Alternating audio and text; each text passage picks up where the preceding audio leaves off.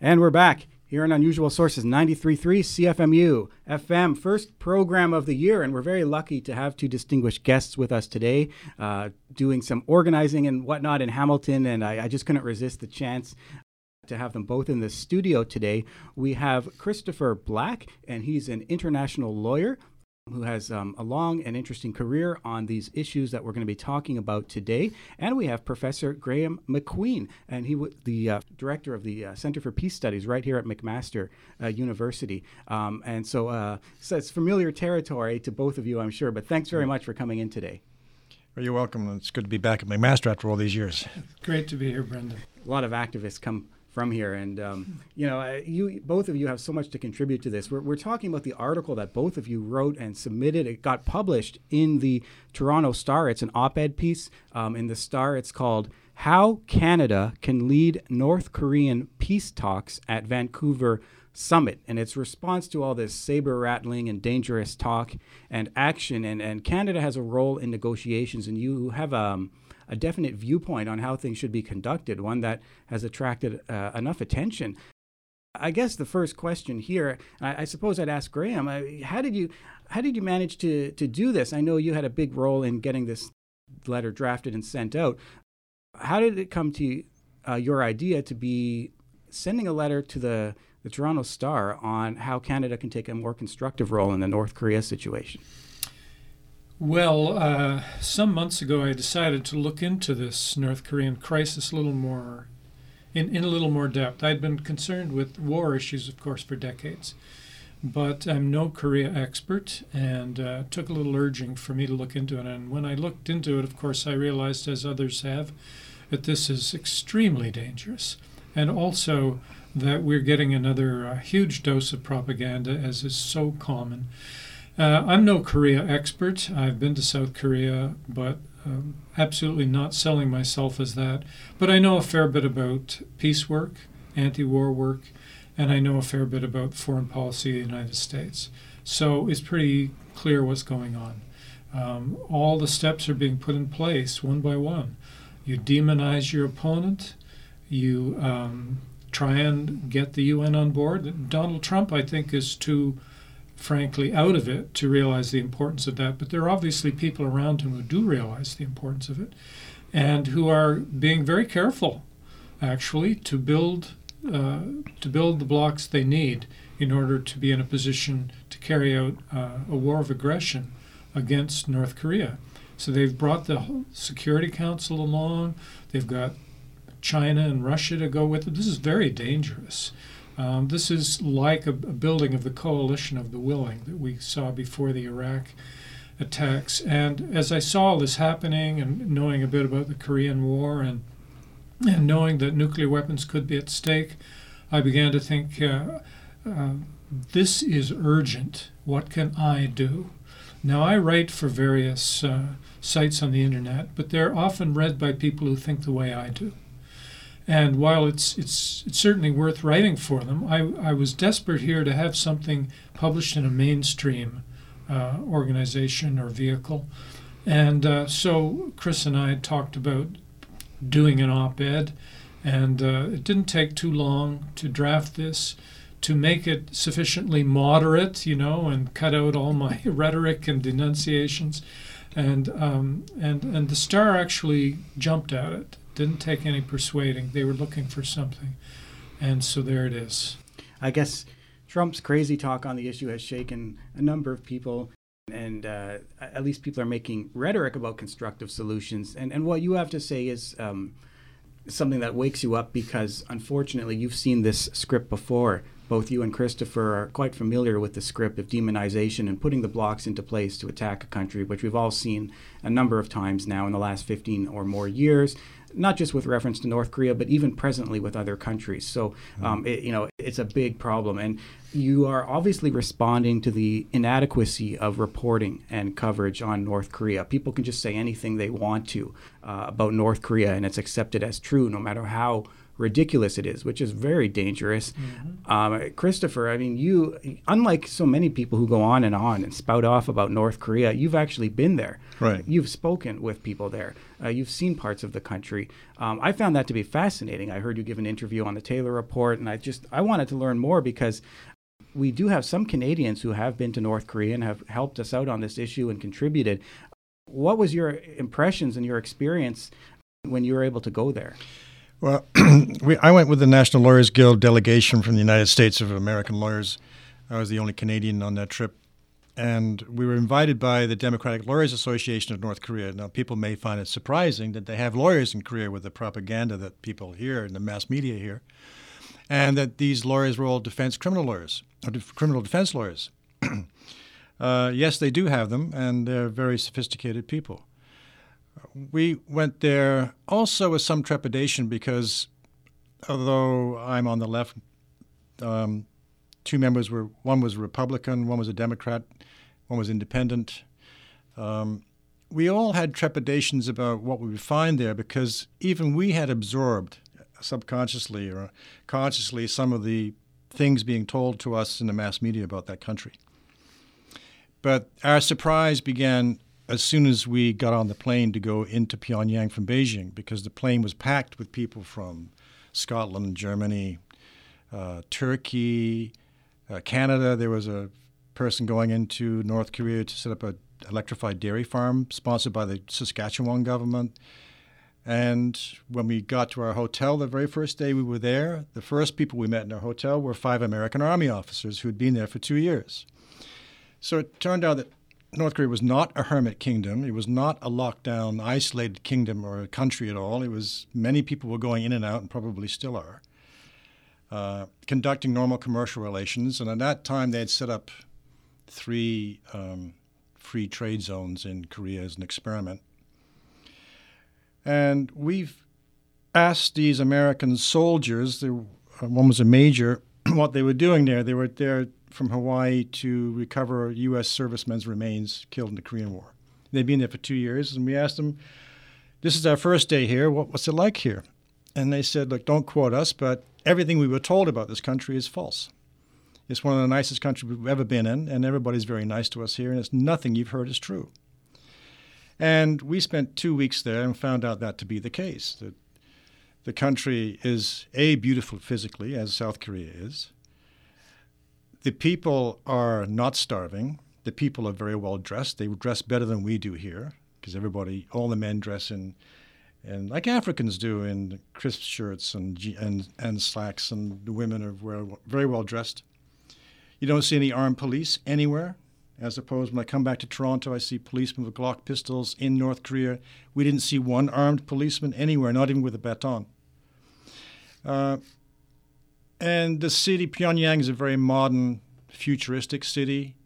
The houses are what reminded us of something you'd see in Portugal and Greece, sort of red tiled cottages. And standards there of living are very high because education is free up to PhD level, students are paid a stipend, healthcare is free, uh, housing is completely free, doctors and lawyers are paid less than mine workers physical workers are paid more than professionals. It's considered that they have more risks and have more heavy work, so they should be paid more. These sort of things were were surprising to us, and their attitude towards um, the law was also surprising because the at that time they had no death penalty. It's since been restored for treason cases, but at that time they had no death penalty, whereas Canada still does for treason cases. Um, and the longest sentence they had was 12 years for a first degree murder. So all these stories about work camps and death camps and all that is just complete fabrications. So that was our our impression. I can go on much longer and tell you many more things. But. You know, it's clear on the one hand that people living in, in the North Korea, they have a lot of difficulties and challenges for sure. They're under sanctions. I know you want to talk about that. The whole country was burned to the ground in the 1950s, you know, and they had to build it all, you know, being isolated relatively they were part of a, a, socialist bloc at the time, which then disappeared in the 90s. That was a rough time.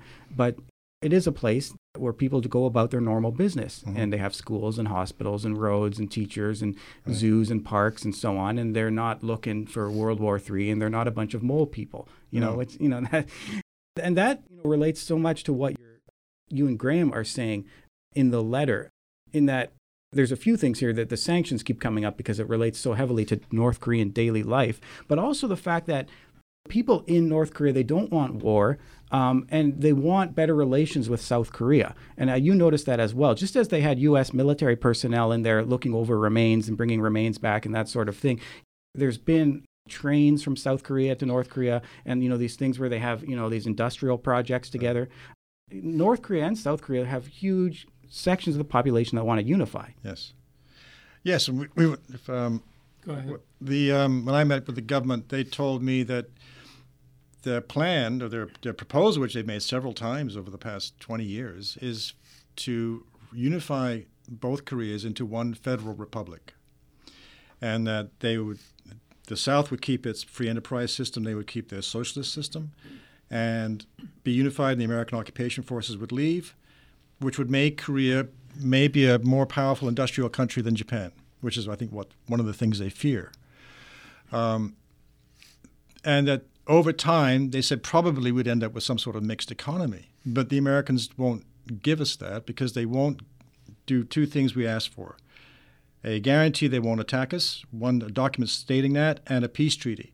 If we had those two documents, we don't need our weapons. We'd get rid of our nuclear weapons, which are a waste of our resources. We don't need all these people in the army. Army officers who told me, um, Major Kim at Panmunjom told me he was a, he wanted to be a poet. His brother's a soccer player. His sister was a violin player, but they're all in the army. He said a lot of his friends are in the army when they'd rather be doing other things in life because they fear an attack, so they feel it's their public patriotic duty to do that. Well, it's like the Taylor report said North Korea is full of real people, mm. you know, with real ambitions and goals, right. and it's full of artists and poets and so on. And they have their own view on the world. They have they have art exhibits brought in from abroad and so on, and they they, they want to be part of the world, but they don't want to surrender, uh, you know, after all the difficulties they face. For those who have uh, just tuned in, we're speaking with Christopher Black, an international lawyer, and we're speaking with Professor Emeritus Graeme MacQueen, uh, both of whom have been doing great work in trying to raise awareness of the different options that we have, uh, you know, to take a constructive role rather than a Trump button pushing uh, role uh, with regard to North Korea. I mean, you talk about solutions in the article, and they pertain to the fact that uh, the whole approach to the country is wrong. Uh, Graeme, I mean, you know, you've you've got about four solutions that are proposed in the the article, like a, a permanent peace treaty recognizing valid uh, security concerns.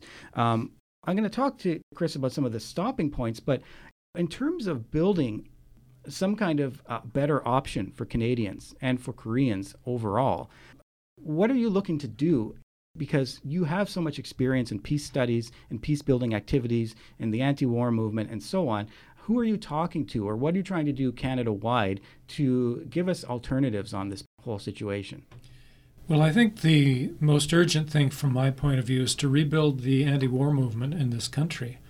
Uh, because, you know, me talking to an MP here or there isn't going to change things but um, a social movement can sometimes change things. At the moment in Canada, there's no good alternative voice now for peace.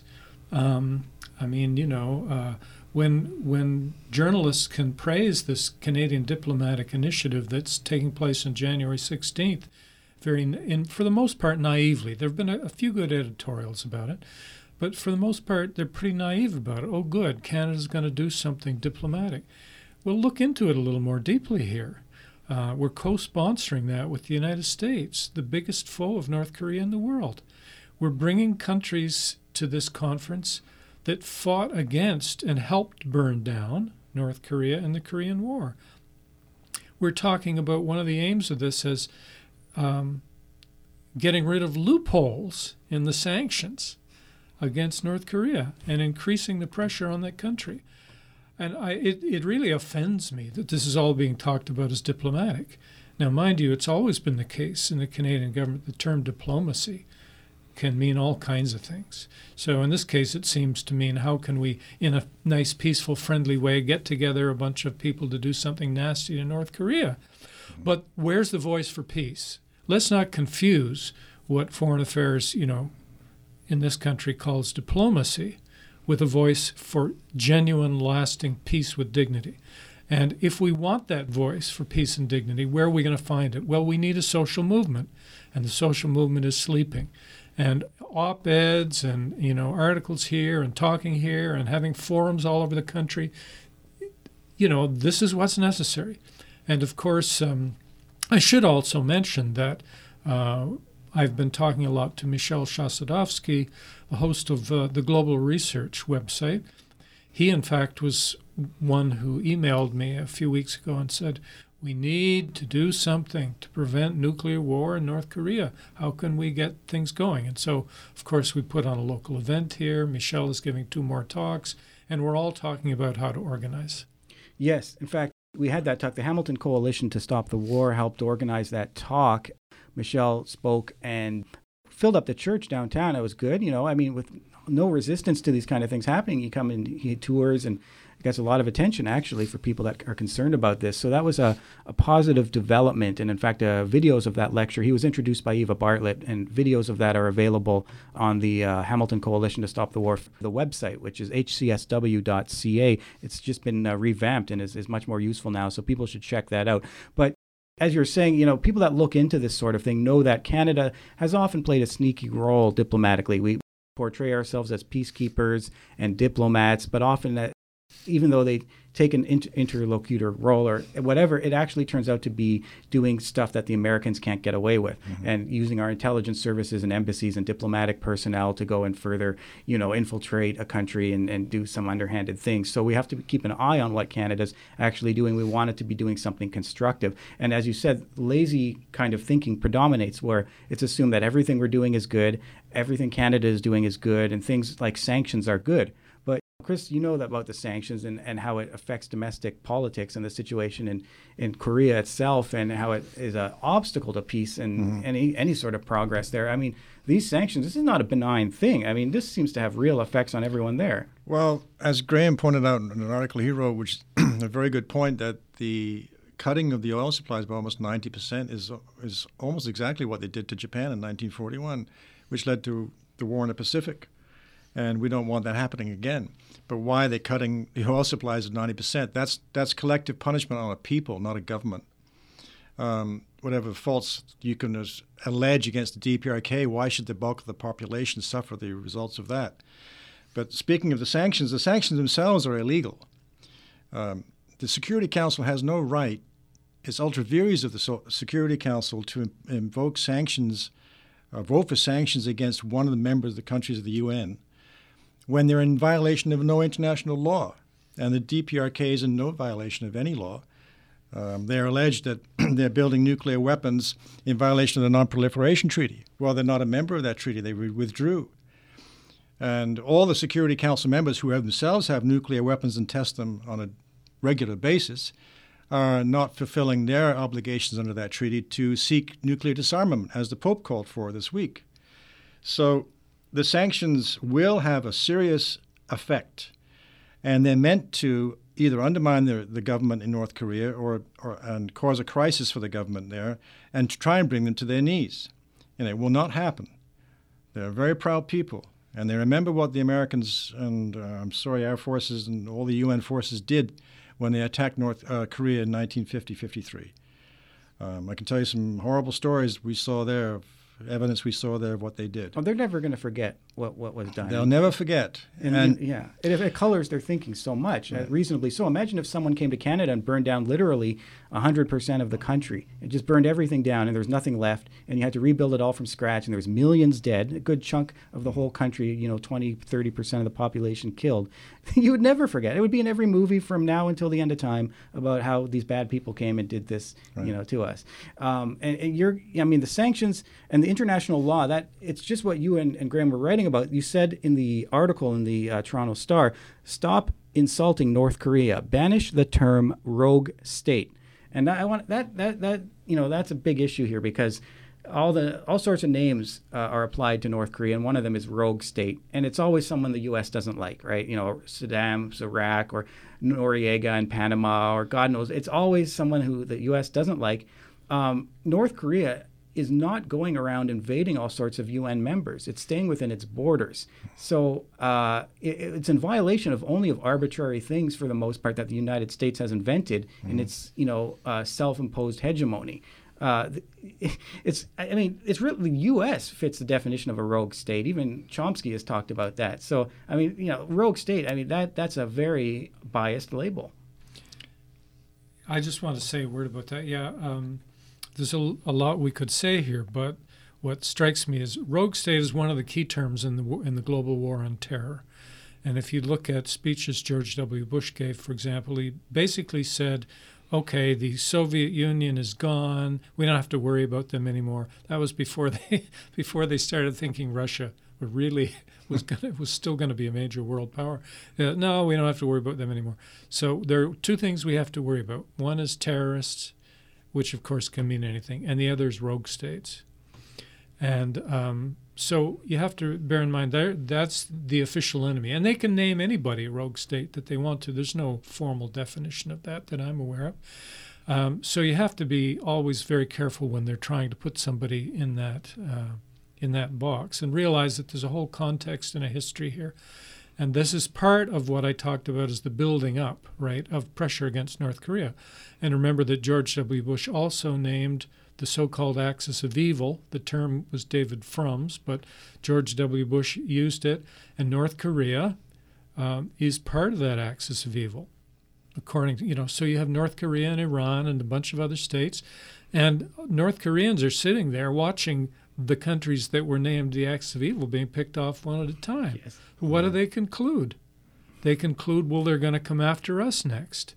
And so they work very, very hard. And I've talked to North Korean diplomats. They said, Our people sacrificed a great deal to build up this nuclear deterrent because we think it's the only thing that will keep us safe. And I, I want to say one more thing about that. Jimmy Carter, former president of the United States, came out with a very good article. It was either August or September. I think it was August of, of 2017. He said, based on over 20 hours of direct talks with North Korean uh, government people, he had concluded the following, and he lays it out. One of them is they think we're going to attack them. And I they need, why. you know, they, yeah, I wonder why. And they need assurances, and they want a treaty, and so on and so forth. Very reasonable, very succinct, no mysteries.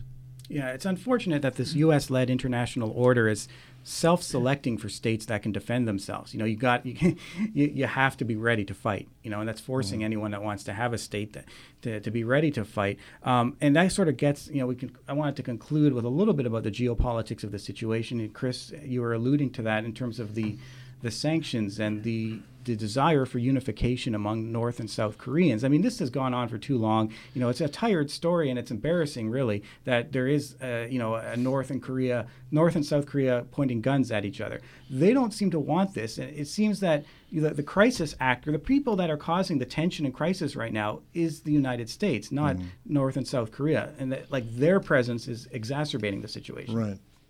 right. It, it, it, the North Koreans, if the proposal was accepted, if you unification, then the, obviously the Americans have to leave. They don't want to leave because that gives them pressure on China and Russia further west. Um, but that's the only stumbling block is the occupation and the American refusal to give them a peace treaty and a, just a simple written guarantee that they won't attack them. I wouldn't trust that piece of paper myself. But the fact the North Koreans say we've asked for that and they refuse to give it indicates that they are going to attack us. And the last time they attacked us, they they, vert, they destroyed the country and they killed millions of people, and we're not going to let it happen again. That's it. Um, but we're not going to attack anybody. We can have peace tomorrow. And yes, we're wasting a lot of resources building nuclear weapons we could be putting into other things. I mean, we've got a wonderful society here, and if you go there, you'll see that it actually is. It's not a fantasy. How much better it could be if they didn't have to spend eh, resources on building those weapons. And they don't want to do, be doing that. They want to be, you know, one of the things in their symbol is not just a hammer and sickle, they have the artist brush. And that's a very important point about North Korea, that they've included the artist brush, the intellectuals, as an important part of the society. So they have lots of creative ideas they'd like to put into action if they had the resources available and not being shifted into the war. It's, War it's- effort. It's amazing what they've been able to do with the limitations, you know, under which they've been operating. It would stun you to go there and see what they've done with the limitations they have. You know, uh, it, there are people that are looking at the situation and, and making similar conclusions. You know, it, it really is, you know, uh, groups of self-interested people and conglomerates in the U.S. that are pushing for this this destructive situation, um, and and a lot of people, in, a lot of people in Southeast Asia could really do without a large conflict there, which would be absolutely devastating to international trade. Never mind all the other consequences. People have people don't seem to have an understanding of what would actually happen if there was a real major war. That even if it didn't have nuclear weapons, it would still be an utter disaster. Right. Uh, and that's you know it's, it's, contingent on us to prevent that and to, to play a constructive role. So I'm glad you've been consistent, both of you, in your work on this subject. That you do want to see Canada actually play a role towards peace, rather than giving talk about how great Canada is and we're doing all this stuff. But you know our diplomats are just tailing the U.S. and mm. fulfilling a sort of auxiliary function to the way the U.S. operates. And it's good that you you were in the Toronto Star and people could see that different perspective. So the the article is called "How Canada Can Lead North Korean peace talks at Vancouver Summit. That's from a week ago today. And you have both been contributing to websites. I know, uh, Christopher, they can find your work on the uh, the Near Eastern Outlook. I believe. A New Eastern Outlook, yeah. New, it's ne- journal journal-neo.org. Yeah, right? any, yeah, New Eastern Outlook, neo.com. Uh, you can find a lot of my writing there also on global research, but um, that, mainly yeah. there. Yeah, because you do write about uh, North Korea and you write about international politics and so on. So people can always mm. pick up those articles.